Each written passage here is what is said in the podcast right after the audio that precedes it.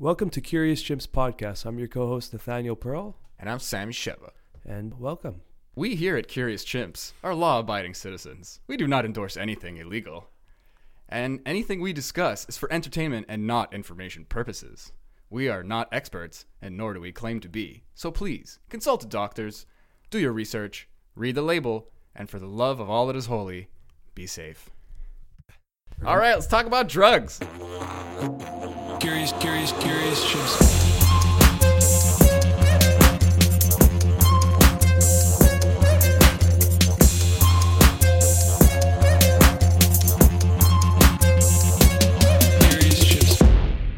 I like how when you buy weed in Montreal, they call it a set for seven grams. The store calls it that? No, I, oh, I don't. I doubt okay. it. But like you know, before it was legal, back in the day, yeah, yeah. It, during Prohibition, allegedly purchasing. No, I bought that shit. Come after me, bro. I, I just like it. Like people were like, "Why do you call it a set?" And I'm like, I just, like, I thought about it for ten seconds, and I, it was, like, some friend from Calgary asked me or something, and I was like, oh, shit. Why do we call it a set? Because it's seven in French. A set. Mind blown. Is yeah. that really the reason? Yeah. That's fucked. I never knew that. It has to be. Set. It makes sense. Like, an ounce, they called, like, the slang was an O. Yeah. I guess that's efficient. Ounce is, like, one syllable anyway. You can just ounce an O. But one a set. set. One yeah. set. That's so funny. There's no cool number for fourteen. There's no cool name Une for fourteen. Dolls. They would just yeah, they would just say fourteen. Get a, a cat would be cool. But if you had an S at though. the end of it, a fourteens. Fourteen. Yeah, that's no, that is that's ex- that's exactly it. Yeah. A fourteen. Someone will say that. Fourteens. Yeah. That's so funny. What do you say for like a twenty-one? Just, just fucking twenty-ones. Almost an O. An A O. What's an O? It's twenty-eight. I thought so. Yeah. Yeah. Okay. All right, I brother. Don't know. Math. Conversions. What's up, man? Nothing at all. My, that's perfect. Uh, yeah. Well, you know, you know, something interesting happened to me yesterday.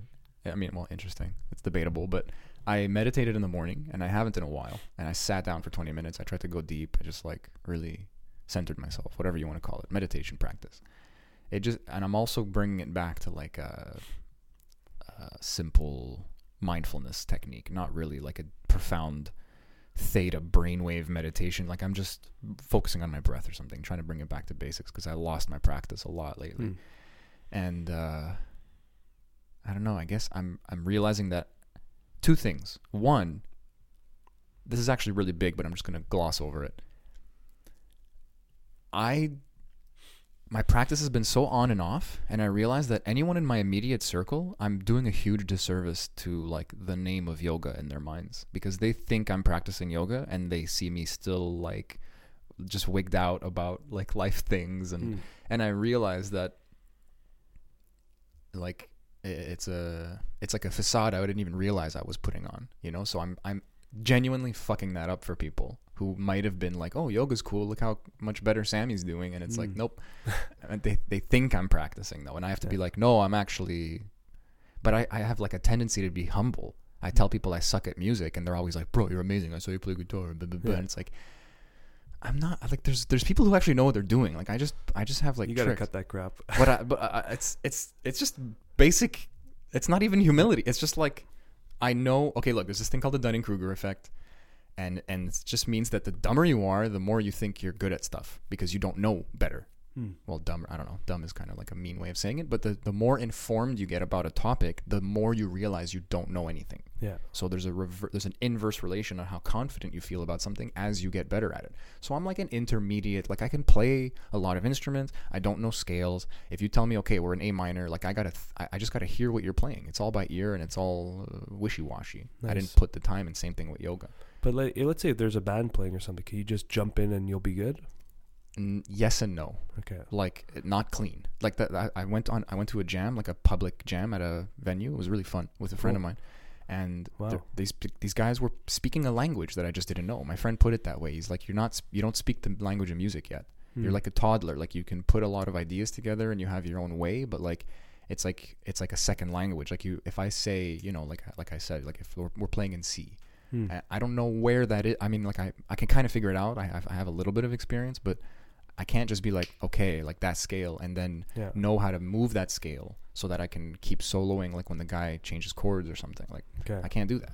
I have to. I'll have to, I'll have to be by ear. So if a, as your as your example, like if I'm jamming with people, I can't really hear myself hmm. perfectly, especially because my ears are like not great anymore, and I, I it's harder even then to find. It's almost like I have to stop everyone and be like, oh, okay, like that's what that sounds like, and then you know it's it's it's clunky. It's anyway. Always amazed me that I had a friend. He passed away a long time ago, but he was such a good musician. Like he would just jam on the. On, I used to make music, you know about that years ago. I had a whole studio and everything, like Fruity Loop style. Like you made yeah. music on a. Well, I had a I had a whole studio computer. At some point. I had a workstation keyboard. I was using Reason, okay, uh, Cubase, and then I had a mixer. I had a, like a bunch of shit and just like buying sounds and creating this whole fucking thing, and I would just I would create the song. It was a hip mostly hip hop instrumentals. And my buddy is like nice. A fucking master of the piano. And he came over and I showed him a song. He's like, oh, so you did this. He just played the first thing I added. Mm. And he literally broke down my song in two minutes. The whole, all the sounds individually, he played it for me. Yeah, he's just got the, the hours. Yeah. And then my phone rang during, and then he just started, it was like a Beethoven song at the time. And then he starts playing along to the phone ring. I'm like, can't even help it. Yeah, it was just like part of it. And I was like, holy fuck, there's levels to this game. I remember when I was a kid, you just gave me like a random memory, but I, like when we were all learning how to play music in grade school mm. and we had those recorders, like those tiny plastic, like straight flutes there. I remember those I don't know things. Why it's called a recorder. That's confusing. But um, I, I like, I, I, I shined.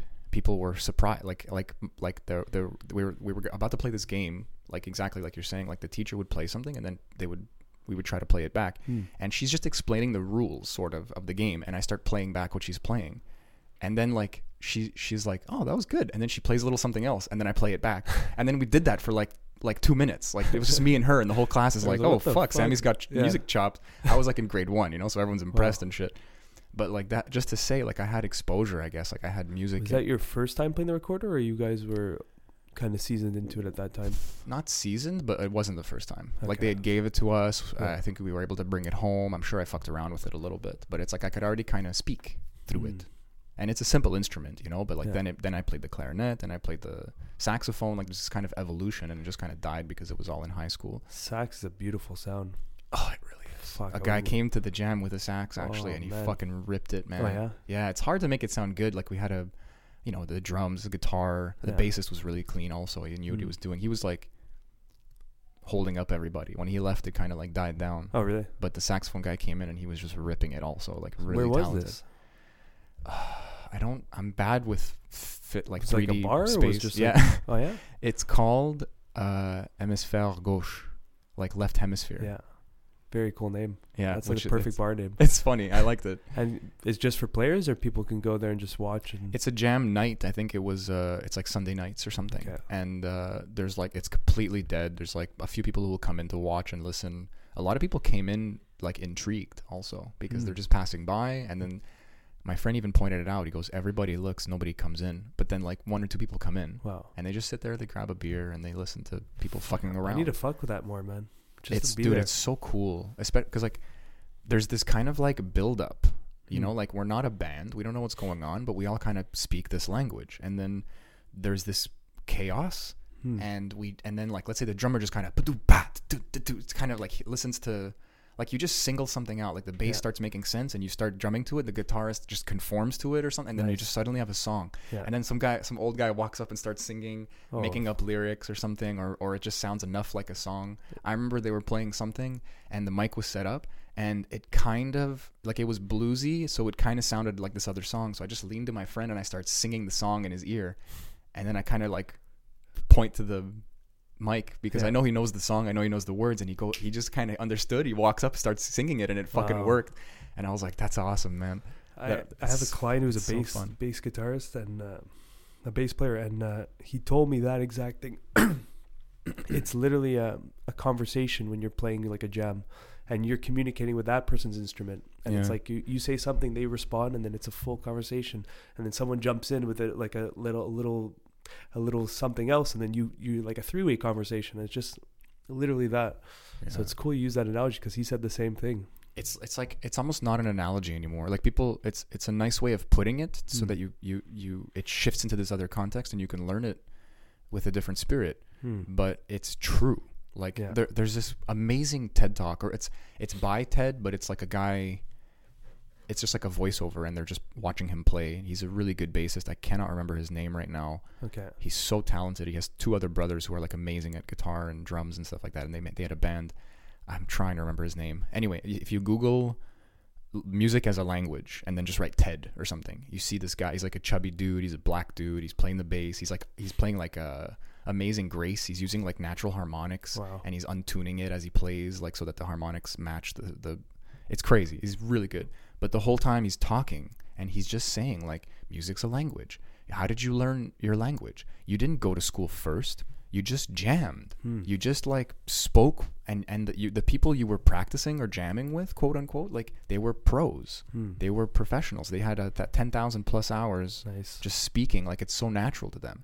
And when you made a mistake, it didn't matter. You know, when you first started speaking, hmm. your parents were so happy they couldn't fucking help it. They're yeah. like, oh my God, the thing that came out of us yeah. is now becoming like a interacting human. It's uh, it's Fuck. like, wow. So all this positive reinforcement and stuff. And like, he just wants music to be treated that way. Nice. And, and it's, I, I, I just really resigned to that. I really love yeah. that. That's amazing. So the fuck is his name though, man? I wish I could remember his name. Like I'll side Google, you can Google it. While it. Yeah, it's funny because it's a, it's kind of ironic that yesterday I was walking uh, Lily. I was walking my dog just near high school, and I started hearing the the high school band playing. So I just slowed down with her, and they were fucking playing Aladdin's theme song, but the whole theme song. And I just stood there for like four minutes, and I'm like, that's a cool fucking teacher showing the kids yeah. Aladdin, you know. And they're just everyone was playing it. It was really cool, man. Yeah, I agree with you. There's um, we didn't have any of that in my school. It was just like fucking. Oh, that's too bad. I, we had a cool music songs, teacher you know? Also. No, we we learned one. I think it was called The Tempest, and it was kind of like a classical song. You could use every instrument. There's the psh, there's like the fucking moments of like crescendos, and and you got to play soft sometimes. It was a good like teaching tool, a good learning tool. Yeah. But uh, we would just play like Daft Punk sometimes. Like we just find that's songs. Cool. Yeah. One kid would come in, like this kid Sean, a friend of ours, he was like trombone, and he would just come f- home from f- like he would like figure out a, like a song, and then other people would jump on or not depending mm. on if they liked the song. And we would just kind of find songs like that, and uh, it was a little like uh, exclusive, like uh, like we would some people just didn't have the talent or the interest, you know, and then it mm. would just be like a like half the people playing, half the uh, people listening. It was clunky also, but the teacher was really nice. Nice. She was super cool. And she got pregnant at some point. So there was like this fucking rush of like substitutes coming in and out for a year. And it was horrible, man. Cause she was yeah. so amazing. If I saw her in the street, I'd fucking hug her. Like yeah. I just remember her face. I don't even remember her name right now. She had this f- French accent, hmm. but she was like really clean in English. And she just loved music and loved teaching. Nice. Victor Wooten, by the way, the music as a language. Okay. Victor, Victor Wooten. Okay. Like cool. He's just an incredible bassist. I'm gonna check him out. That's and it's a TED talk. It's not a talk. A TEDx. Like I said. Yeah, or something. No, it's like it's like a produced video. Okay. Like he's just in a. It's really cool actually. He's like in a room, and there's all these like um, stand-up bass like bodies, like okay. they're they're being manufactured or something. He's just in that room. It's like a, there's like a good sound, mm. and he's just playing, and the camera's just like spinning around him, and then there's just a voiceover of him nice. riffing on what he thinks out, music man. is. Yeah, which is cool because we were talking about teachers and. Good or bad teachers, and for for my music experience in high school was just a, maybe it was me. I was a shitty student, that too, but the high school terrible student. But the teacher didn't engage me, and I I kind of look back at it. And I'm like, fuck. If I just had a, maybe a different experience, I would have been way earlier on. I jumped into music, like a little bit more into the language instead of just by feel, you know, yeah. like self-taught versus actually learning. A, like the clarinet, I wish I played that with actual seriousness and not just swinging it around like it was a big dick at the time.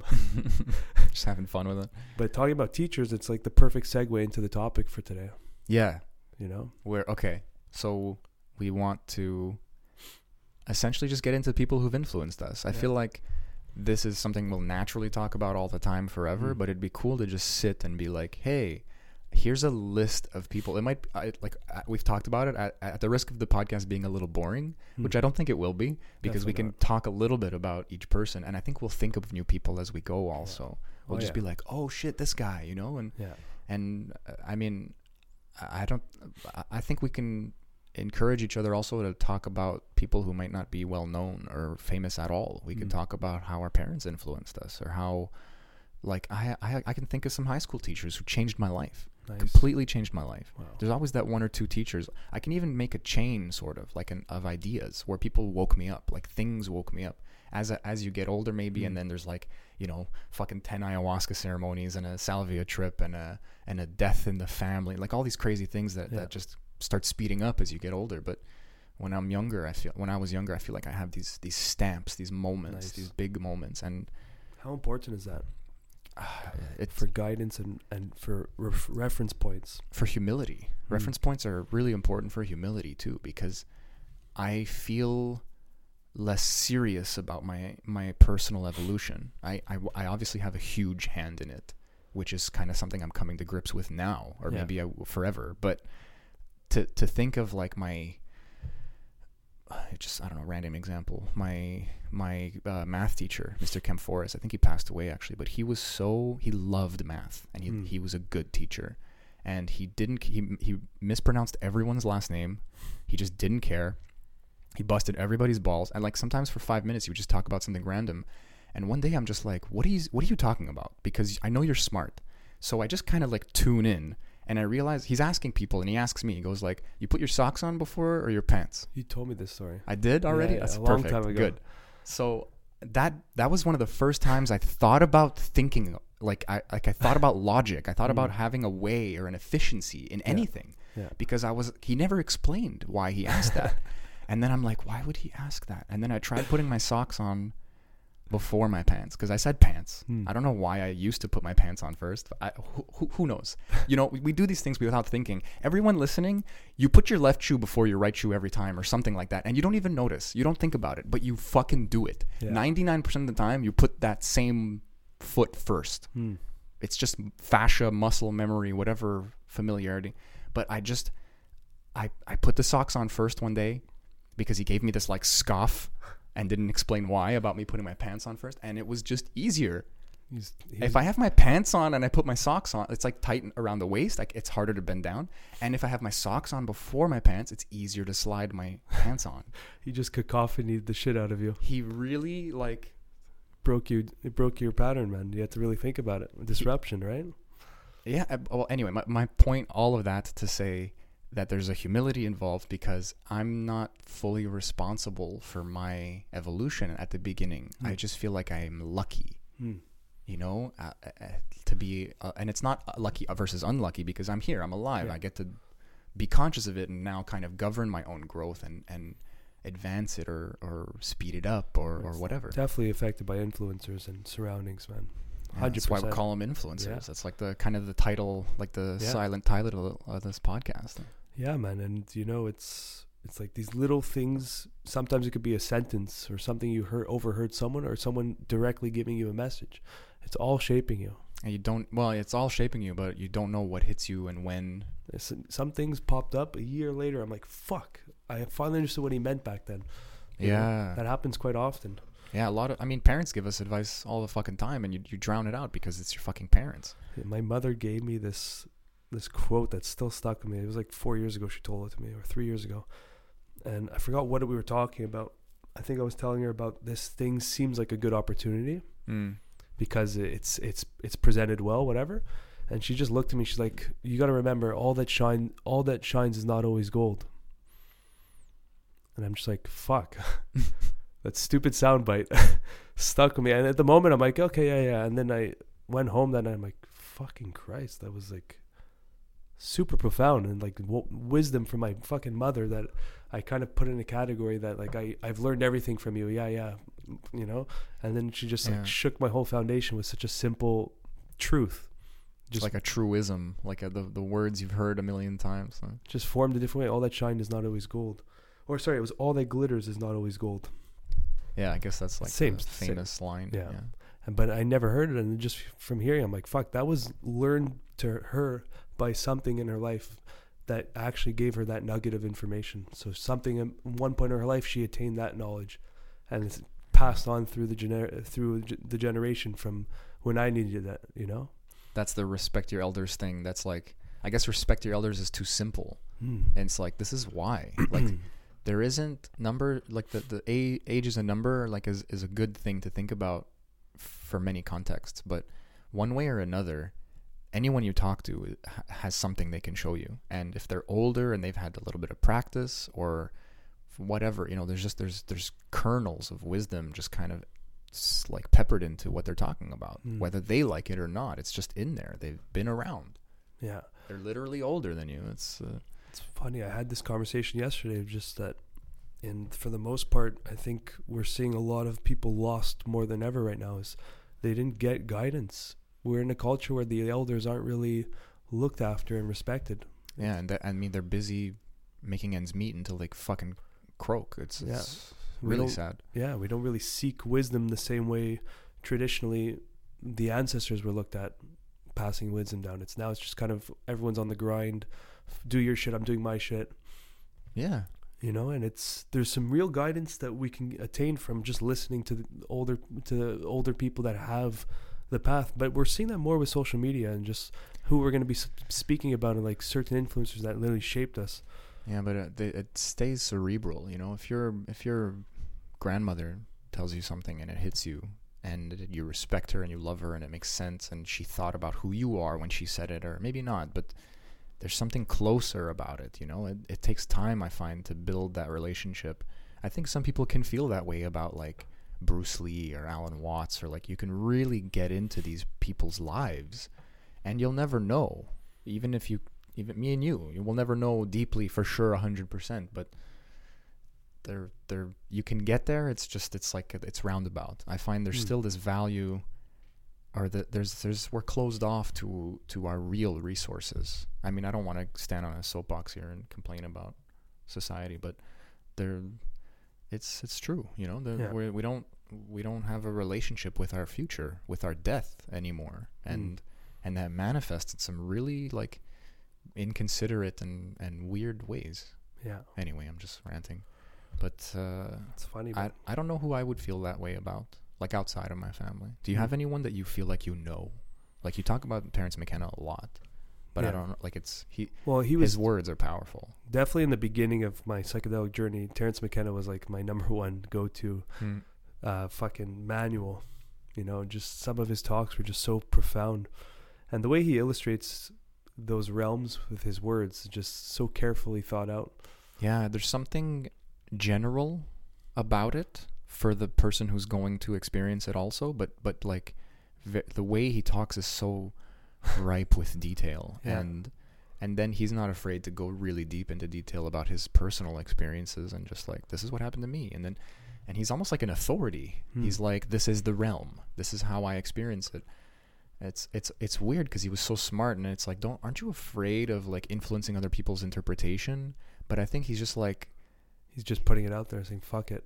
But he was like, we all influence each yeah. other. Like he he understood yeah. memes and culture and and and just the way we have a sort of amnesia and we just kind of copy the last generation, and yeah. and he's like, I'm part of that, I may as well throw in some cool stuff. And there's some quotes that stick with me from him. It's just, he had one when he spoke about D M T. It was like, I think Terrence McKenna left the foundation for how to do the D M T experience. He's like, the three deep breath, three deep tokes, mm. and like the third one you hold it in as long as you can, and like after two you're gonna be like, no, I don't want to go for third. He's like, just do Trust it anyway. With his, it, he has the perfect voice for the psychedelic realms too. Yeah, take and it easy, take it but e- take it. And it was hilarious. He's like, when in doubt, double the dose, and th- that's stuck with me, man. And it's like, anytime, like, fuck, how much should I take? Oh, fuck it, put double what I just put. Yeah, what a nut job. But I fucking lived by it, man, and it seemed okay. But it yeah. also applies to everything. It's like, when you're in doubt, just double down on it. He was a bit of a, like he just, I think he had a genuine fun experiencing, experimenting with himself. Like I, I see a, like a parallel with me and yoga. And I'm only really able to show or teach if my practice is strong. his practice was strong. Mm. So he's just able to, he just comes out of him, you know, he's just like, you know, five grad, five, five dried grams in a dark room. Like, yeah. I, I'm sure he didn't invent the concept of sensory deprivation and, and high dosages and, and solitude. And these, these things combined are a powerful set and setting. But just the way he, he even coined the phrase heroic dose, yeah. almost as like a warning, but like, like, you know, like he just, like I just quoted him, like, take it easy, but take it, yeah. you know, like, don't, don't just sit there. There's so much to see, so much to explore, so yeah. much to add to the experience. You know, he talked about, I think it was ketamine or, or M D M A or something. And it was like kind of like a newer drug. And he said it felt like walking through an empty office building. Like there's nothing there yet. Wow. Like we inform the space mm. on some level and it needs to grow. Like it's, it's, um, it's interesting. It's kind of the feeling I get with salvia. I did it on Sunday mm. night. It's like, whenever I do it, I'm like, you're a young plant. Like you don't have much in the database. Like most people have been just fucking tripping out and freaking out. And compared to weed or ayahuasca or something, that's just like, I just feel clear. Like, yeah. And it's more of an infantile state of, but it's, it's not to say it's not useful. Just, it just hasn't, it's hard to really put into words, but there is something like fresher about it or like just, you know what, maybe like what like what we were saying earlier, like there's just less people talking about it. I'm literally less informed about what I why what I am to expect. Mm-hmm. And then I might, because of the nature of psychedelic drugs, I might experience less because I just impose less or mm-hmm. have less information to to bring to the to the cauldron of whatever the fuck that experience is, is brewing. Yeah. And Terrence spoke a lot about salvia and how it's the most misre- mis- misinterpreted, misrepresented psychedelic, and that it's super profound. And that's kind of like sparked me for that moment in my life where I was just like, fuck, I got to figure out salvia. Just doing it like every night for like thirty days. I think I days. got interested through him, through him also for with salvia. Yeah. I learned it was a, there's a reverse tolerance and, and like you, you can't get high like twice in a row, no. but the next day it'll be stronger. Yeah. And and even kind of different. It gets more like mushroomy. It gets like less intense, but somehow lasts longer, and like th- it becomes very different. And it's a it's a form of sage, and it makes you think. uh, that's why they called it sage, probably. You know, like it, it had this enlightening property to it. Wow. If you chewed a bunch of like they the traditionally they used to roll like sixty leaves into this like pill or joint looking thing, and they would fucking f- toss it back and chew it. And okay. maybe have something they would chew it like lemon hours. Juice or something to break it down. Okay. Yeah, they would just chew yeah. it forever and, and until there was fucking nothing left. Yeah. And and you would get blasted, yeah. apparently. I've never tried this because we just get like, uh, you know, the thirty X or whatever, the little uh, vial of like... I still have my last vial, the last... There's like two doses left and then there's no more way to get it anymore. That I can't believe we lived through like a like a criminalization of a drug. Like there used to there was a moment when people just like realized it, and then there were salvia bars and shit, and it was such a strange time. Like people just getting fucking out, like yeah. having out of body experiences. Like the next door over, the guy would come. It's a bar, you know, yeah. like you could order a drink or something, but the guy, like there's pillows on the floor. It's like a lounge kind of thing. There's soft music. There's other people taking salvia around you. In terms of set and setting, maybe not the best idea. Definitely not. But like the guy comes and you're not allowed to touch the thing because you're going to drop it if you get like blasted yeah. off and shit. And and then they're like, what? Enlightening experiences, illegal. I think a morons ruined it for us because there's so many videos online, just people panicking, freaking out, running around the house. Yeah. Like I've, I've seen there. videos of people seizuring. For me, salvia, I've never had that. It's always been like in a meditative state. Dude, I had a friend fucking, he was laughing his ass off and then death. Like just s- stone face. It was the creepiest thing I ever seen. Just and then just like looking through me. And I went like, oh, he's not here anymore. And he just, he's like just, I, I, could, I, I could see in his eyes this like frantic attempt to process. Wow. And it just not working. It just, huh, huh, what, huh. It's so funny, man. I've had hilarious descriptions also. Like, you know, like this, like people warning me, like you you lose touch with reality. You really need another person there. You need to be careful, this and that. And mm. not in a scary way, but these people like just, you know, like you don't know what's going to happen. You can't speak English anymore. Yeah. You, you, you might have a complete out of body experience, mm. totally one hundred percent other life, other experience. Like I, like I described and a lot of other people described. Yeah. And, and that can be dangerous. because you could still be walking around or like touching stuff. Or, for the inexperienced, it can be, it's better to have a sitter. one hundred percent. I think in general. Yeah. I know I know you dabble there and you don't. Uh, I, I've but never I mean, you, you know you. Yeah. Do you think? I prefer being alone for salvia. I'm sure you have some awareness and you can like stay lying down or something. Yeah. I mean, it's the funniest thing is because I'll take like six hits of salvia, big hits. Jesus Christ. And I'll look at the pipe and the whole room is gone. And my focus is on the pipe. I'm like, okay, let's put this down nice and slow. Yeah, like there's a tunnel. Actually, it's funny that you say that because I was just thinking in the story, like um, a friend of mine, two friends of mine are smoking salvia on their own. They're not like super into this stuff, mm. but we had like a salvia room pretty much for a time in our nice. apartment.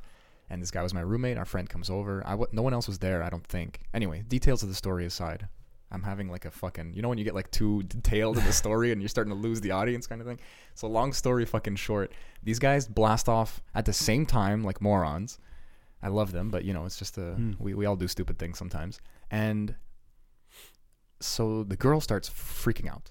Like she's not having a good time. She's really panicking. And it's, and the, so the guy's getting high at the same time and he... like the way he describes it is like he wills like that little tunnel of clarity where you see the pipe, like he just wills it to to stay open. And he just like he's like fighting wow. like the like the the the, the periphery are like yeah. sh- closing in and shaking reality out of his fucking spirit, but he's like no, and he's like f- like forcing himself to be sober and like helping the girl out. Ooh, yeah, that's a tough one. Must have been very stressful. Yeah, but it's just interesting that you can do that. Mm-hmm. And like we talk about the the guy who does our like the ceremonies for ayahuasca, and he he can really be present with it and not be like affected on a ride, much, yeah. so to speak. Yeah, and, and he's drinking the same dose as us, you know, the whole exactly. night. Exactly. There's just a use, uh, uh, um, a, a familiarity, I and it's also. It. Oh, uh, no, please! I asked him about like what is it like? How does it affect you? The, when you drink yeah, ayahuasca. Yeah, we talked about it. That's why I brought it up. Yeah, and he said it was like, it's come to a point where he just sees what it does to his body. Yeah. Like just, oh, little little change here and there. And the, the, the, it's subtle there because it's like the repercussion of the work is to be really comfortable in that observer identification. Yes. And that, I think globally with any experience, allows that to be possible. There's a there's a crazy story. I think it was Neem Karoli Baba or like some guru from the past. Someone gave him like they were gonna give him a blotter, like hey, you want to try this out kind of thing. Like you you know you, what's a blotter? Like a piece of uh, acid paper. Okay, yeah. Like the L S D uh, little the cup. Tab. Yeah, hmm. And so the guy has like his hands out, and he has like the tiny piece of paper, and he has the entire blotter on in the other hand. And so the guy, I don't know if he misunderstood or something, but he takes the whole piece of paper and folds it up and tosses it in his mouth. And and the guy just looks at him like he just like uh, jumped off a cliff, essentially, right? but but this guy's like a crazy, enlightened, like whatever you want to call it. Mm. And he like his apparently what happened is his eyes like roll in the back of his head for a second, and he's like like everyone thinks he's gonna die or something. And then he just kind of and he goes, wow, that was interesting. Whoa. And he's completely sober. He's just like, huh. Wow. So like his body is ninety percent L S D at this point. And he's just like, interesting. What did he have to say about it? The guy? Hmm. I think that's all he said. I mean, that's that's the story I heard. It's okay. Just kind of like this half myth at this point. Wow. But it's he just he just didn't like. Essentially, it's like your body's going on a ride. And a lot of the identif- identity with the body goes with the ride, you mm. know, that the ego, everything, everything gets pulled in with it.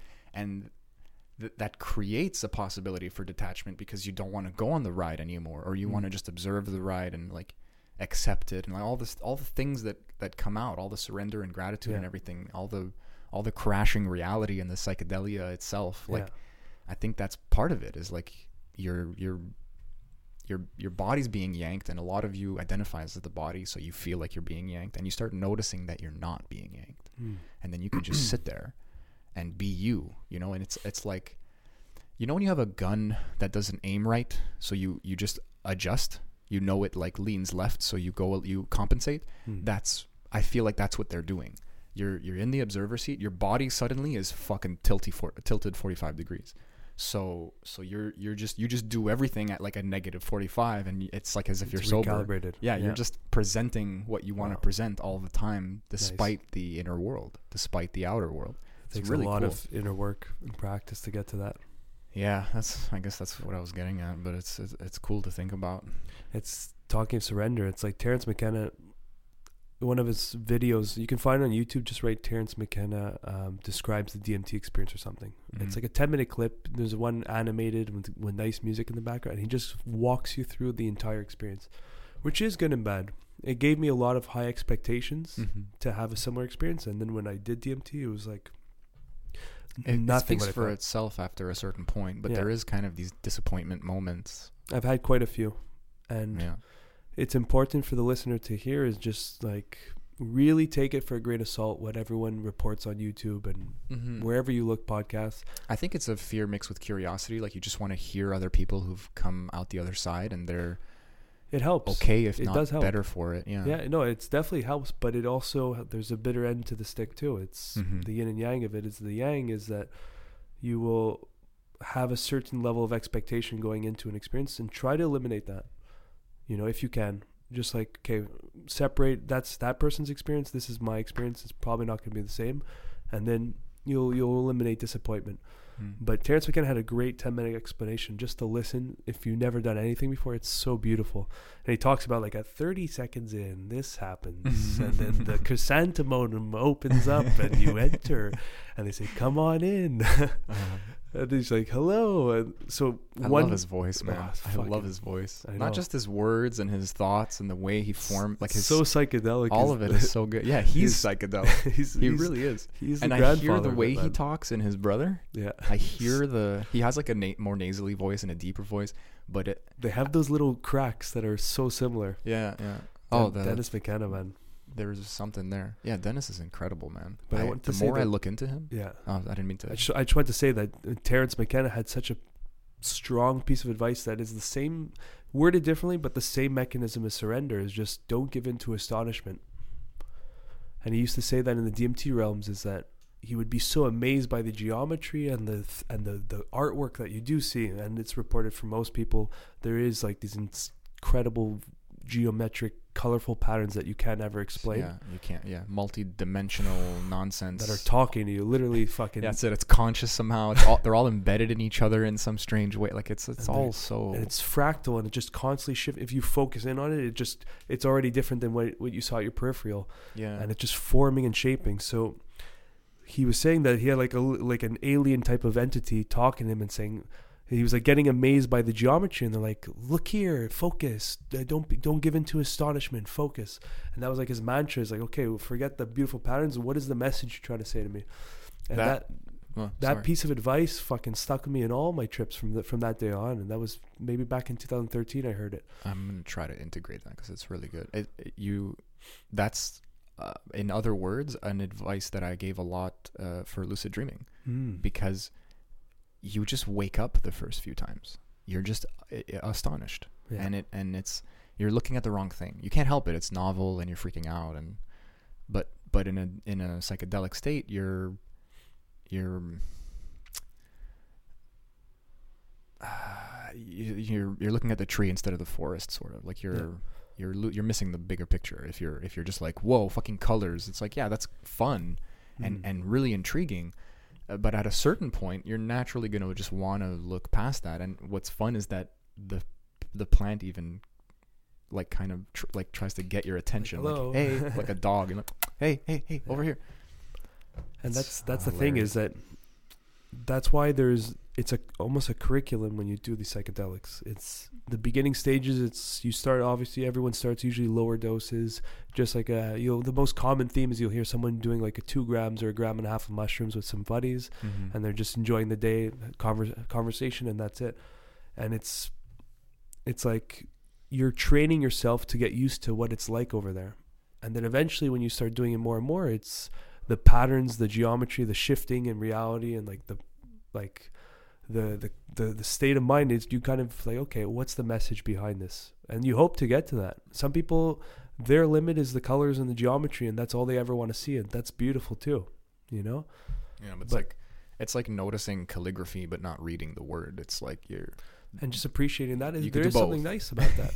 Yeah. But when you start looking further through it, you're like, okay. And like ayahuasca, for example, it's like the beginning was very like patterny and like beautiful. And now it's like I kind of just like in the beginning stages of it, I'm, I kind of like... You know, if you, everyone has those images of someone going through the forest, a jungle with like a, a machete, and they're like moving away the, the mm-hmm. vines as they go through the forest. It's kind of like that now when I go into the psychedelic experience. It's like, okay, these are beautiful fucking pyramids and patterns that I've seen many times before. Let me, what's going on here? Where am I going to? And like, that's where I've noticed the heights of my experiences are like really deepening. And it's just, there's like, even if I go in without an intention, I'm just looking in the experience to find that fruit. You know? Yeah. I wonder if, because I, I feel what you're saying, and I feel like I get caught staring at things, and I, it's it's like maybe a like a FOMO vibe, you know, like there like what is what am I supposed to be learning from this? Like, oh, I'm experiencing something. Like you, like you're sitting there waiting for experiences essentially, and then you try to like squeeze the juice out of all of them. Mm. And you're also kind of on a roller coaster, so it's like you're you know you're you're you're gra- trying to grab the the mail bag, like, you know, the train guys used to grab the mail. Yeah. It was just like hanging, and then they don't stop the train and they just grab it. Like that's, you're trying to do that. Yeah. So it, it's, it's kind of, it's a natural progression. Like you were saying, it's like an, like a curriculum, like you can't help. It's almost like you're just blind to the things that you're not ready for. Like you get this massive download, but a lot of it is just kind of like, okay, we're going to temporarily like re-drudge some shit. Hmm. That you're you think you're cool with, but you're at, you still have a, some sore spots. Let's kind of settle that down. Let's put a pin in it. Let's like, or not a pin, like not ignore it, but like let's let's just dissipate that a little bit so that you can get to that next level. And that happens almost every time. Hmm. But it's always next level, next level, next level, next level, and then suddenly you're in some really crazy spots, learning some really pertinent, specific, or global truths uh, that might rock you for the rest of your life, and they might not. Yeah. A lot of times it could be just like a visceral experience, and you don't know what the fuck's going on, and you just kind of have to put words to it or or figure it out and and talk to people who've been in that realm. That's where Terrence McKenna and stuff like that come in handy. Also, when you when you've been there already and you go back. Hmm. And all these people that we want to talk about, they, yeah, they're they just have wizards with context. Their words. Yeah, and they can illustrate. It's like that's their gift. It's like you're talking about language and music. It's their literally language is able to translate that experience so much more fluid through their their vocabulary and especially their McKenna. He was a yeah. He was like a he was like an Alex Gray level painter. Mm. You know, like he, there was artistry to it, but there was precision and practice in the way he spoke. Yeah, he. This guy was a human dictionary. I learned so many fucking words listening to that guy. Like, fuck. What the fuck was that? Sometimes I would have to pause. I'm like, what the fuck did that mean? What the hell is glossolalia? Yeah, like, so I feel he just makes up some words. Yeah. And Dennis McKenna had a funny story on the G R E once. I think he's like, he, Terrence did like a three-hour speech or something, and then Dennis asked him. He's like, "What was that over?" He's like, "I have no idea." I just fucking for sure, it. He was in a flow. For sure, you could tell, dude. Eventually, he's just getting paid to talk, and yeah. This was back in the day. He even mentioned it. He goes like, "This is." People we're, would just sit and the, listen to him. Yeah, but we're like, talking the seventies and eighties. It's right? Word of mouth. Yeah, it's like uh, magazines or like it's not now where you have a Facebook group. Ah, oh, dude, there was no a- there was no internet. Where there's a will, there's a way, man. We, we got this a. far. Humans are. Yeah, it's true. When you speak the fucking truth, it, it, it, people will listen. But I'm happy that you too. brought up. Uh, yeah, that too. That's qu- he, he had quality to it. Yeah. It's, it's for sure. Yeah, really had something to say. And like you can find for those who never heard of Terrence McKenna, yeah, just listening to him doing chores or whatever, fucking cleaning your house. Put Terrence McKenna in the back for two hours. I think there's even like a there's a lot of like Alan Watts, Manly P. Hall, uh, Terrence McKenna. There, there's something like you just Google like McKenna archive or something on YouTube, and yeah. It's like a guy just put everything in one spot for you. Yeah. And sometimes the audio quality is bad, et cetera. Sometimes you need subtitles or. You know, it's just yeah. the way it is. They're old audio files. Like three-hour speeches. You're just like, oh, fuck. That's yeah, a podcast right there. And it's just him talking. Yeah, if you're lucky, you find a... Yeah. That he... Anyway. I'm happy you brought up Alex Gray. Man. Yeah, let's was, talk about him a little bit. One of my first... So, you know, a lot of these people that influenced me, it's funny enough that they branched out of the Joe Rogan experience. It's like, I would have never heard about these I, people. I, I kind of got into Joe from Terrence. Really? Yeah, I don't remember who told me about Terrence. And it was my my buddy Jay, actually, because he's reading books on that he wrote and stuff. But just fun fact, I'm sure so many people learned about Terrence McKenna through Joe Rogan. Yeah, I actually... The reverse. That's, pretty, that's yeah. pretty awesome. fuck. So glad too, because I was really resisting it. You know, the people were like, people, my friend of mine, he's like three hundred podcasts in or something. Okay. And and he's like, you got to listen to Joe Rogan. You're going to love it. Like, you're that kind of person. And I'm just like, I don't listen to podcasts. Now it's like I'm doing a podcast. it's it's like, what is life? Fast forward. That's yeah. crazy. Bro. Anyway, I didn't mean to interrupt you. No, but so it, a lot of the people that influenced me came from that from that podcast. Like many others probably listening to this who are J R E fans. It's like, dude, it's. I can't even. I look at him like a medium. Yeah. Oh, Dude. Rogan. Yeah. Rogan's a huge influencer yeah. on his own, even his free, uh, his lifestyle. But then the facility that he gives to, I can't, I can, I, I'm, I'm stumbling on the amount of names. It's you know, nuts. Like Cameron Haynes, yeah. Aubrey Marcus, yeah, Doctor Rhonda Patrick. I could, Fuck. I could do that for days. Yeah. I could just, ba ba ba ba ba ba. I could just forever. Like just, even Chris Ryan, Doctor Chris Ryan had some fucking epic podcasts. He's been on. It's fun, man. Yeah. I forgot about him. I love that guy. I know. His He's... podcast's actually really good. I haven't downloaded one in a while. Oh, yeah? I, I've never actually... The problem is the J R E is already three tangentially... hours. Tangentially speaking. Yeah. Ten, tangent... Yeah. It's a mouthful. Tangent... I don't even know how to tangentially. say it. Tangentially speaking. Yeah. But him, they're usually... They do it once or twice a year. Him, Rogan, and uh, Duncan. I think the, they call it the three... Uh, no, the Shrimp Brigade or something. The Shrimp... Uh, Shrimp Parade? Shrimp Parade. Like Shrimp Parade. It's fucking filled with information. Yeah. But Alex Gray, when he first went on the J R E, J R E used to mention him quite a few times. And it's funny enough, actually, I think I found his artwork through Joe Rogan's old uh, message board, the Rogan board. Mm. And people would just post these psychedelic photos, and I'm like, what is this? This is like crazy. And then I would search, oh, it's Alex Gray. Yeah. Me, it was Tool. Tool, yeah. That that album cover, like the, there was like three D glasses like built mm. into the. It was a genius album, like case, like the case you bought the C D in was fucking trippy. I've never seen it in re- in actual reality. I've saw Dude, it in in uh, decades Alice's ago. Book. yeah, yeah, I was in a friend's car. I remember it. Wow. I don't remember the friend. I don't remember where I was. I just remember I was in the passenger seat and I'm looking through like that stupid C D holder, and he goes, "Oh, if you want Tool, it's like in the actual case because that case is awesome." And wow. he starts talking to me about it. And he explains to me like how to unfold it so that you can like see the three D and stuff. Like it's all one wow. piece, but there's like I gotta buy this fucking C D case. I'm sure you could YouTube it or something, but that's how I found out I about. Like it. Just having it is so awesome, though. For sure, yeah. It's like an heirloom at this point. Anyway, well, Alex used to he used to go to concerts and do live paintings while they were fucking singing and, and doing their show. That's so cool. How crazy. Yeah. How fast can you do that kind of art? Like he's his art's incredible and like geometric and like yeah. symmetrical. Like it's really. There's photos in his book. I actually left the book at the ceremony at the temple. Oh yeah. Yeah. Um, it's a called? great book. What was it called? Net of Being. It's mm. a beautiful Alex Gray book. Has a lot of his artwork. There's like ten new ones since, but there's f- f- photos of him doing uh, at Burning Man, just fucking doing a live art show and just painting some insane fucking. That's vision amazing. That he saw. That book was great too. Like I'm really glad you brought it. I think on the like that silent day I started flipping through it and mm. it was so cool to have this parallel poem to the to the artwork. Yeah. And sometimes it was just there was like there was paragraphs, there was descriptions, there was he was talked about art, he talked about society. Like he just he has a lot of information and opinion, and he's a very spiritual guy, and all of that gets like condensed into these beautiful paintings and drawings and shit. Yeah. And you feel it, you see it. And now, especially even before I did ayahuasca, I had this kind of familiarity maybe with that space, that, that like other world and seeing those paintings. Yeah. Everyone agrees, but like, cause it's true. Like there's something he, he pulled something back from there.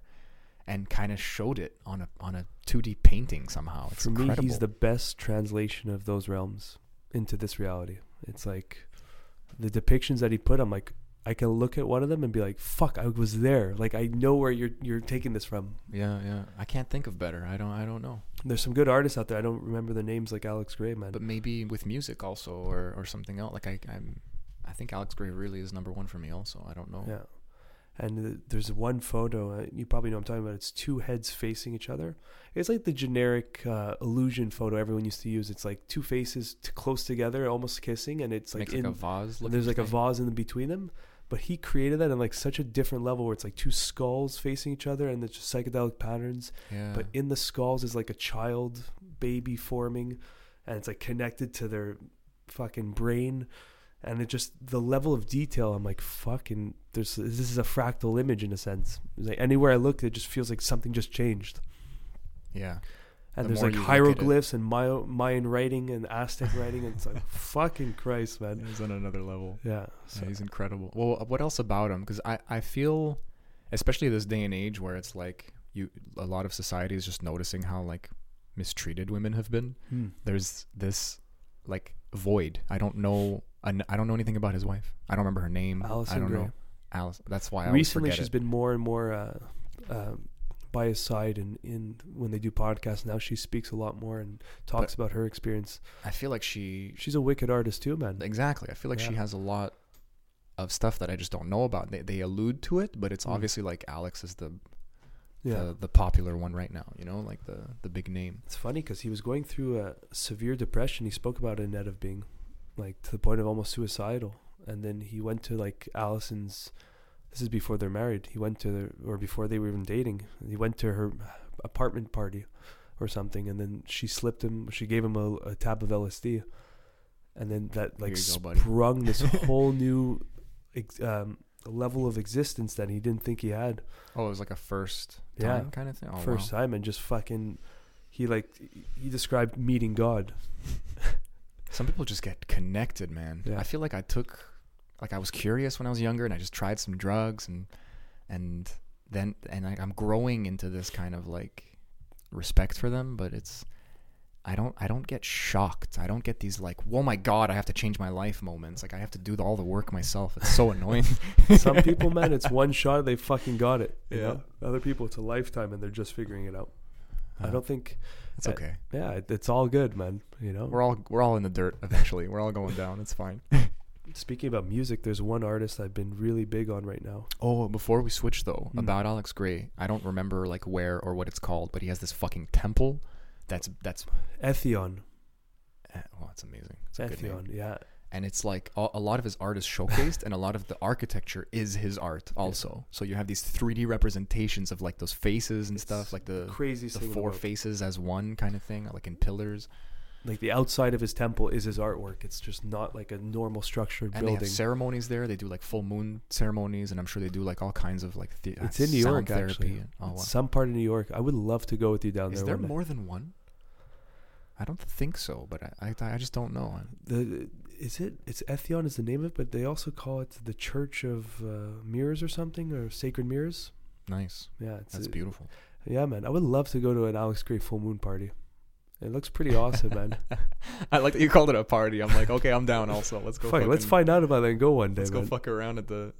We'll meet some probably interesting people, but the fucking Church of Sacred Mirrors. That sounds like you're describing the universe. Sacred it's mirrors, the, but the church, like, the, like, imagine life is this Church of Sacred Mirrors. Wow, that's just like this, like he boom. probably thought of that, man, and oh, just the way sure, yeah, the way he formed it. He's like, he's such an artistic person. Yeah. Hearing him speak too, he's just he's another one that I can listen to all day. What is it about the, like the high pitch kind of? There's like a nasally, there's a way it's very psychedelic. It's, like, it's the high pitched overtone kind of voice. Mm. I don't know, but there's a there's a calm also, and a kind of, but like, even though there's a calm, there's there's a matching kind of excitement, mm. a passion, and it's a perfect combination. Yeah, maybe it's, maybe it's also maybe like we're all talking low because we're all machismo and shit. And we're like, well, I'm a man, you know, and he's like, he has nothing to prove. He has the love of his life, and he has yeah. art, and he has he's got he has the long fucking hair, and he's I don't give a fuck. That's it, and he's got all the drugs he needs. He's yeah. good. Alex Gray. Fucking A G, bro. What was? Who are you going to bring up though? You were talking about music. This is very recent that I started getting into um, Trevor Hall and Xavier Rudd. Those two Xavier artists. Xavier Rudd is great. Got some fucking powerful songs, man. Who's Trevor? Hall? Trevor Hall. Um, Sounds like a that. lot of the dance party songs, like the like where we, we usually do our little dance in between ceremony. It's usually Trevor Hall. Oh, cool. Well, actually, no. I might mix it up. It might be Xavier Rudd. Anyway, I've meshed them two together because I think they're buddies too. But those, some of that music is just so fucking beautiful because it's carefully, the lyrics are so carefully written. Yeah. And it's like they figured out a way to transfer those realms through their sound. And it's fucking, it's beautiful, man. So I've been really listening to them a lot more. There's, it, um, there's a, a band called Medicine for the People. I think I have a few on my playlist. Like I, I was like, that's a bold name, you know. But mm. then I heard them, and I went, damn, like this music is medicine for the people. Holy shit! Like the like the wow. There's something powerful and, and really deliberate about the sounds and the lyrics, and and it, it's it's like a healing. There's something, it's hard to describe, but it's cool. Just wanted to throw that out there yes. for you and for whoever's yeah. listening. Medicine of the people. For the people. Yeah. Yeah, man. It's, you can find these in all art forms. You can find translations of these kind of state of minds, mm. you know. It's almost, a lot of times also it's the repercussion, you know, like Alex Gray is really showing what he's experienced, and it speaks to people on many levels. And then someone like Xavier Rudd might be just compelled to use his art for good and for expansion of consciousness. It's just, it just, it's not necessarily reflecting the, the realms mm. as directly, but there is this, you know, one, one step down of like, that's how, that's what made, that's, this made me feel this way. And this is what I'm going to do now with my music or with my whatever. Nice. That's cool. Yeah, man. It's, It's really nice, man, to have all these things that you can refer to and just change, literally can change your state of mind instantly. If you're feeling in a certain mood, you can like fucking open an Alex Gray book or just read a poem that he wrote or see some of his artwork, and you're like, fuck, mm. it's like a Wim little Hof. nudge. Wim Hof, man, that's a fucking really epic. Change your state of mind. He's one of the, the J R E podcast guests that I think profoundly changed me. one hundred percent. More and like th- there's so many attributes to my personality and how I've got here and how I was formed, but if I were to use a guide, it would be Wim Hof was up there, man.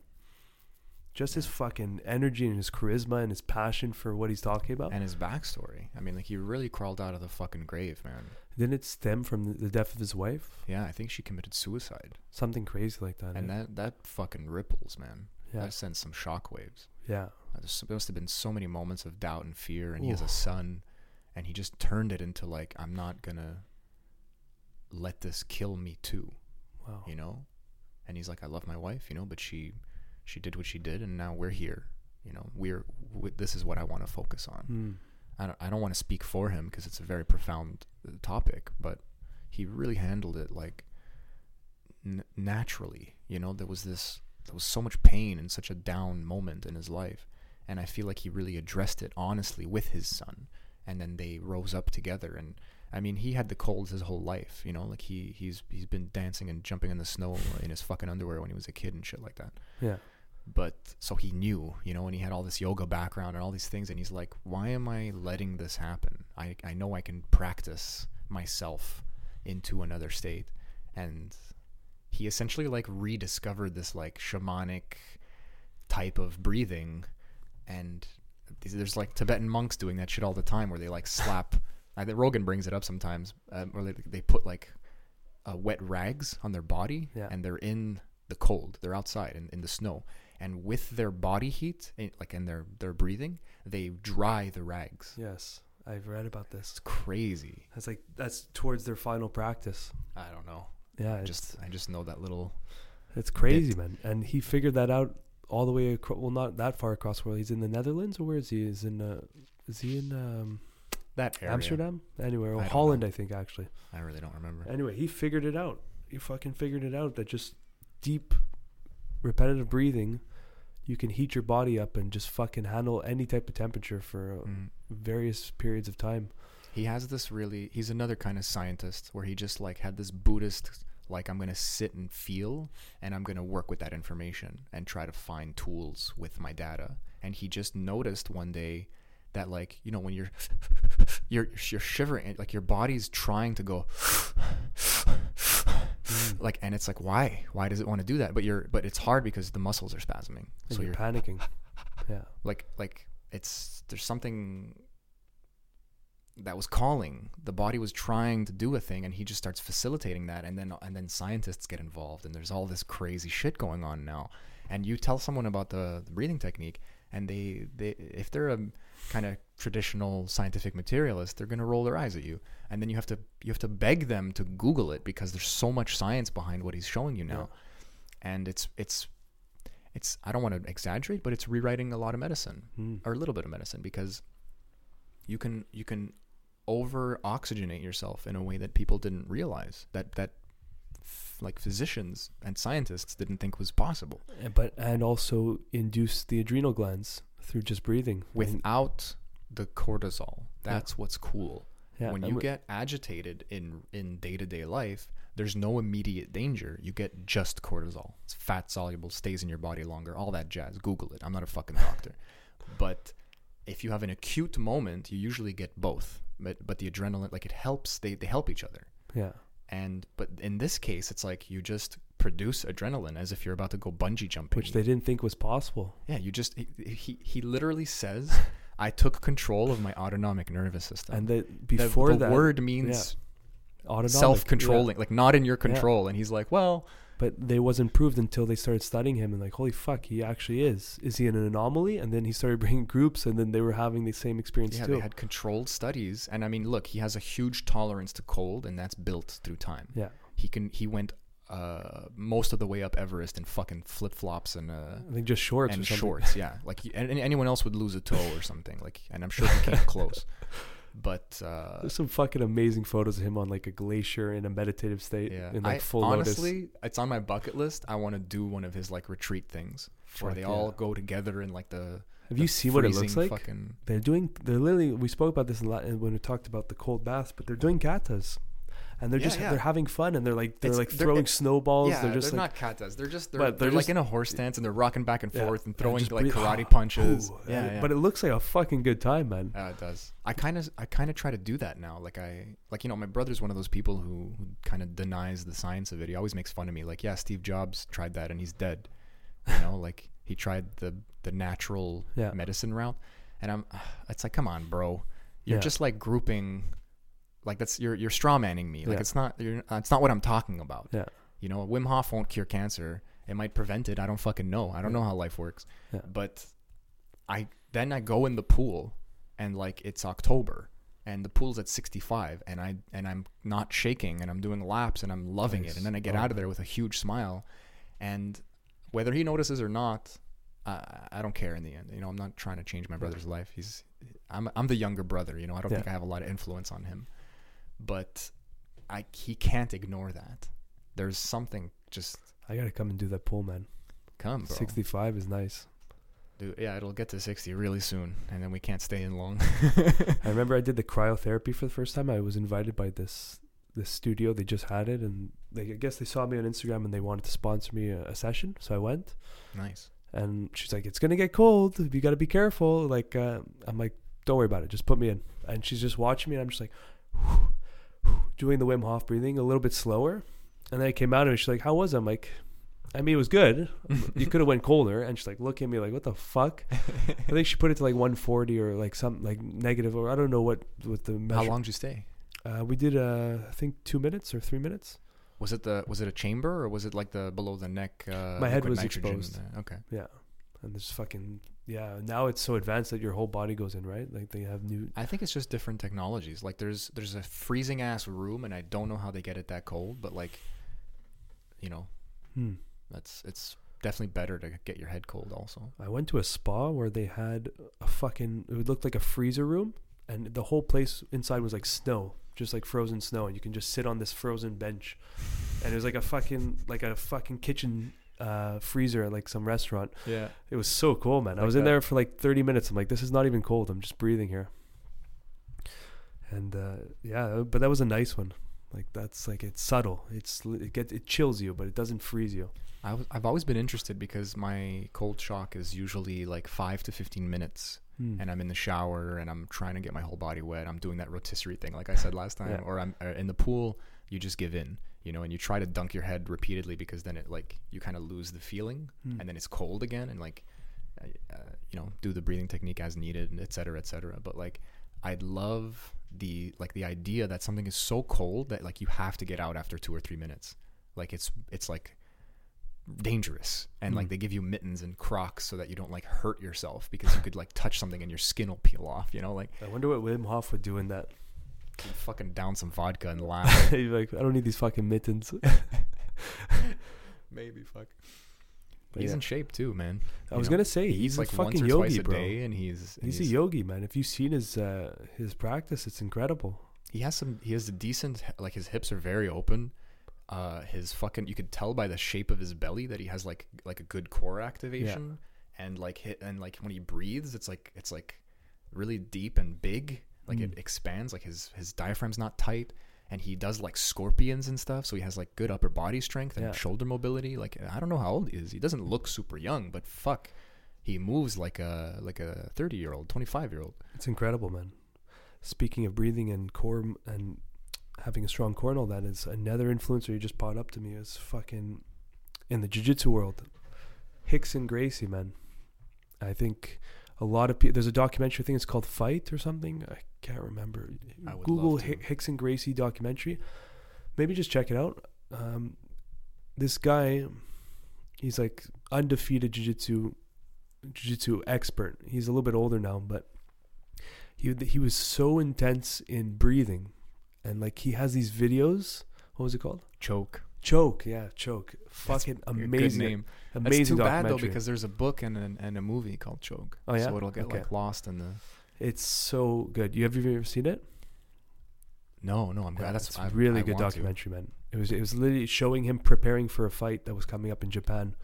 And oh, cool. He goes. He's that's in Japan. He goes to like a waterfall. It's like freezing cold, and he just sits in lotus under the waterfall. And it's we're talking freezing temperatures. Yeah. And he's just doing this breathing where you see his belly like completely inverts, and you can see his intestines like. And he's just doing like these weird circles with his belly. I think the first time I saw him was doing that in like the the Ed Norton Hulk movie. Okay. He just like, it was like this random celebrity cameo and like no one super knew who he was, but he was doing some crazy breathing techniques. And the joke was that he's like showing Bruce Banner how to control his, his body okay. through breathing techniques because he'll fucking Hulk out. Wow. So that's, that's relevant. That's recent. That, that, that he got that recognition. Wow. Cause I think it, I think it, I'm sure a lot of people like this day and age, you just see something cool in a movie and you go, who the fuck was that guy? Or what was that technique? Or like, you know, like, a lot of research goes into it now. Mm. You don't just think it's some like hand wavium fucking movie magic. Yeah. Especially because it's not C G. Like you just see the guy doing some cool stuff, and then you see his face, and you kind of recognize him too. You hear his voice. There's something. He's in the zeitgeist. You know. He's a, there's the fight world, U F C. Everything's growing, and it's it's interesting. What was that football movie with Adam Sandler? Ten Yards or um, what? The prison movie there? Yeah. Yeah. I forgot the name of it, but uh, Joey Diaz is in there. Not many people remember that. Yeah, he's in he's in a few movies and shit. That was an early on Joey Diaz. That kind of went under the radar. That's so funny. But Hickson Gracie, man, he's talking about the power of breathing and that he is in full control of his breath. So when he's fighting, he knows when he can get his opponent out of the breathing cycle. And then when you can disrupt their breathing cycle, they're mass massively weakened. Because if fucks with them at that level. Yes. And when they're doing jiu-jitsu, is like he will put you in positions where he, he feels that your breathing is slowing down, or it's you're not having this repetitive breathing cycle where you're holding your breath and trying to get out of something, and he uses that against you. Mm. So how many times you hold your breath, it's no different than getting punched in the stomach in a jiu-jitsu setting. Mm. So different positions, different pressures. You're holding your breath, you're tiring, and once you get tired, you're weak. The whole time he's just breathing in this constant repetitive state. That's amazing. Yeah, it's Choke is a fucking great documentary, man. Yeah, I'm gonna watch that one. I'm gonna rewatch sure. it too because it's been years. I'm telling you, man, it's A one. There's something I I still haven't fully accepted it, but I, that's what I love most about yoga is any of any any deep practice that, that engages breathing or or uses utilizes breathing. It's like a steering wheel. It's like it's like all of us are trying to figure out how to steer our lives, and we're like pushing this car, and and it's like there's actually like an indirect way to more easily control the car, and that's why I, I refer to the breath as a steering wheel. It's mm. like you have to step back and actually go through the breath. You can't just will yourself to feel better. Like sometimes you can. Sometimes a, a, a good friend or the right song or something just tells you to fucking like like just focus in, you know, like just mm. just. just don't think that, you know, and then it's, it's, it doesn't work often, especially if you're in a really horrible mood, but yeah, sometimes it's all you need. But the the breath, it like controls everything. It's insane. Hmm. And then these little variations on how you breathe are going to completely change your experience.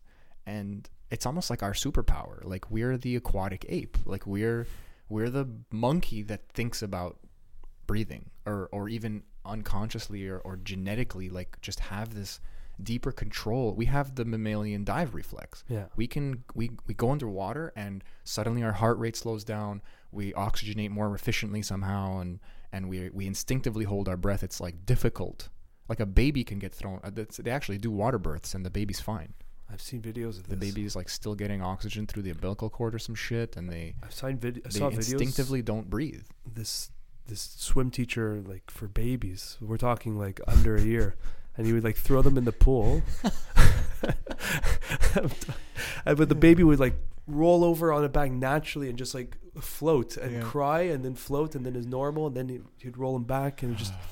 That's so funny. It was so interesting, though, man. It's, like, fucking intense, but, like, so interesting that they, they know how to maneuver through that. That's the... Obviously, that's, don't... I just dropped aquatic ape. Yeah, don't throw babies. That's what yeah, you were going to yeah. say. Don't throw babies. Just don't, in don't any test context. This. Yeah, don't even listen to me. Google it. Find your research. If you throw your baby in because of me, that's your fault. Yeah, plausible deniability. So, um, what was I going to say? You got a mean phone call in six months. I threw my baby in the fucking water. I hate piece, this podcast. Piece of shit. Uh, imagine they just turn the podcast off and go, I'm going to throw my baby. You'd be surprised what kind of people are out there, man. I would not. uh, I was going to say something, though. I forgot. Oh, yeah. I just I just said aquatic ape, yeah. like, as if everyone knows what I'm talking about. In case you don't, like, there's a theory that why, like, why we're hairless monkeys is because we are, like, an offshoot. We evolved to be aquatic. We evolved to be...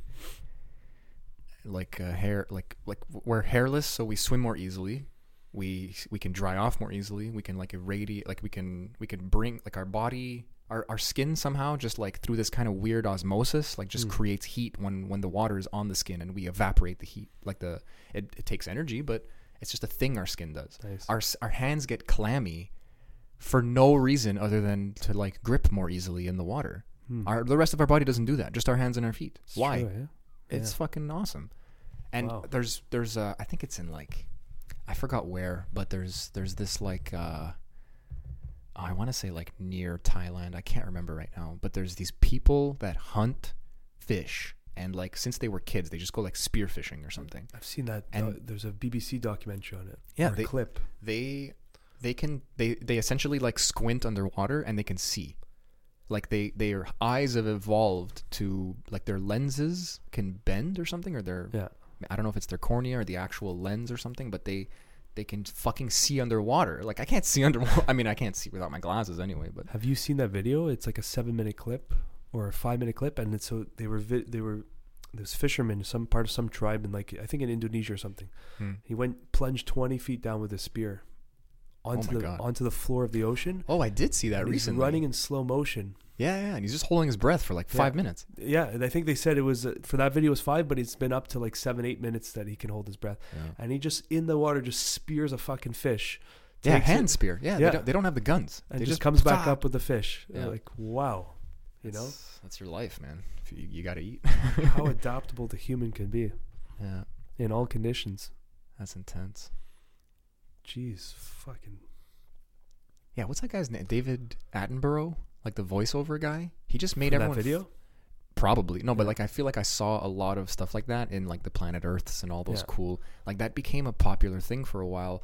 Like I feel like Netflix didn't realize right away the potential, and then all this kind of like this documentary lovers made that worthwhile, and then mm. and now it just exploded, and now there's fucking. like stupid docu there's even like dumb documentaries that are like what why is this a docu why does this exist yeah uh, but like there's nothing an beats like Planet Earth and stuff like that. Those kind of hour long videos of just like animals in their habitat.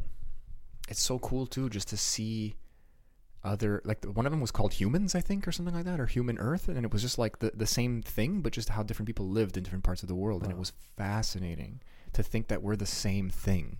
Like we have such a closed, specific culture, and everyone else feels that way. Even if you're some weird fucking Mongolian uh, falcon breeder and you're riding a yak and you're fucking like bow and arrowing your fucking breakfast, like you're, you're yeah. you have this vast Riding empty. I don't know. I'm just making shit up. I just pictured the scariest fucking human alive. I'm sure they're very nice people, though. I'm sure they're very humble, and they have they have a certain lifestyle yeah. that demands a certain kind of tribal like gratitude and, and empathy and all that. But anyway, I'm I'm I'm not here to defend Mongols. I'm just never thought I'd say that. My point is, like, we're all in a bubble. It's just how yeah. humans work. There was this line from Community. I love that show. Dan Harmon is another influencer. I'll throw his name out there. I love him. I love all his writing. He's a genius. He's a good guy too. He's interesting. But he, but the Pierce, the character uh, for uh, in the show, I don't know if you're familiar with I've Community. It doesn't matter. But this guy is like going deaf in the show, and he explains how he, like m- humans are not meant to hear further out, because he buys this like weird thing called earnoculars so okay. that he can hear really far. It's it's a funny show. And he says like it's like he says something really profound. And he says like you're supposed to just hear. He's like. The, the people around you are the loved ones. They're the ones that you're supposed to be listening to. Hmm. He just had this weird like epiphany, like humans are not meant to hear nice. so yeah. far away. But he actually said something really profound, you know. And it, like we're just innately in a bubble. Yeah. And it's like it's what human is, and that's part of why we're freaking out all the time, is because I just have this weird rectangle of glass in my pocket that is essentially a anxiety manufacturing, like a factory yeah. of of. fear and of all the above. Even if it's all not emotions. Directly fear, yeah. there's an overload of information. Yeah. And like I feel like one of my maxims in life lately, I'm trying to develop it, is the body and the mind are a temple. Hmm. I, I have to be careful what I consume both on multiple levels. And yeah. well, both physically, but also what you're putting in your body and what you're putting in your mind. Yeah, the body-mind connection is a huge topic in, in yoga circles, because yeah. it's like you're trying to almost... You have to talk about it, obviously, as separate things often, mm. but they're not. They're just not. And that's why through the body, through the breath, you can manipulate. Well, they're, and they're deeply connected and, and influenced by each other, right? You can't really separate yeah. them. And there's, there's, yeah, there's biofeedback loops. You know, that's why mudras work, I think. You know, like someone says, like, uh, uh, smile and you'll feel better. Yeah. Because you feel, you smile when you feel good. So smile and you'll feel good. Yeah. That's how the, that's so cool. And so then like you have these anxieties, these way that you might like interpret the, your emotions through your hands, mm. through your whole body. Yeah. And then why not do those things? And then suddenly that affects your body. It comes mm. back to you. It's a loop. It's, it's biofeedback. It's yeah. something, I don't know. It's, that's not necessarily, that's not technically like the term biofeedback is like you being plugged up to a machine yeah. and like being able to see what you're producing so you can manipulate it. So it's like not really the right term, but who cares? Fuck I'm not it. a fucking dictionary. Google it. Google it, motherfuckers. Fuck on my face. I ain't a oh. professional. We're just here to be honest and awesome and show you some cool stuff. Yeah. Stop putting the screws to me, Nate. Just like that. We, did, we just did an hour and a half, buddy. It's done? It's done, man. Oh, dude, we didn't talk about anybody we wanted to talk about. It's always like that. Oh, that's funny. But uh, Terrence McKenna, Google that bitch.